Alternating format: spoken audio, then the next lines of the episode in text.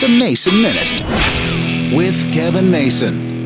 Traffic is fast becoming a nightmare here in Nashville. Our continued growth is well, becoming a big problem on the roads, and because we don't have mass transit, our roads are packed all the time. And it's not just the interstates, it's darn near every street you're on. And the one thing I've noticed is we have more and more cars with tinted windows. I understand why. They kind of make it cooler in the car, and well, people can't see you, they can't see what you're doing. But the problem I run into is when a car has tinted rear windows, I can't see what's going on in front of them. I'm always looking around trying to see what's happening with traffic because sometimes I've seen through the rear window and yet the front window of the car in front of me, people people hitting their brakes before they do. I see their reactions, so I start preparing ahead. But with tinted windows, you can't see anything. You're just stuck behind them. You can't see what's going anywhere in front of them. And usually, folks with tinted windows are on their own flight plan. They just go as fast as they want or go amazingly huge speeds. But for some reason, they're always just in the way. I'm surprised they haven't banned tinted rear windows. They got more important crimes to hassle with.